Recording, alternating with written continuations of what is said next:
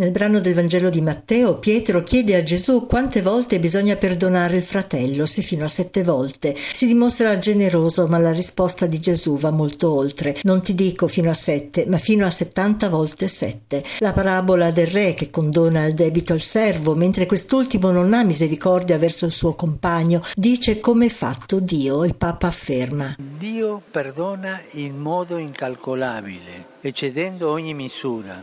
Noi quando perdoniamo il fratello o la sorella lo imitiamo. Perdonare non è dunque una buona azione che si può fare o non fare. Perdonare è una condizione fondamentale per chi è cristiano. E perdonandoci a vicenda possiamo seminare il suo amore intorno a noi. Fuori il perdono infatti non c'è speranza, non c'è pace. Il perdono è la via per disinnescare la rabbia e guarire tante malattie del cuore che contaminano la società.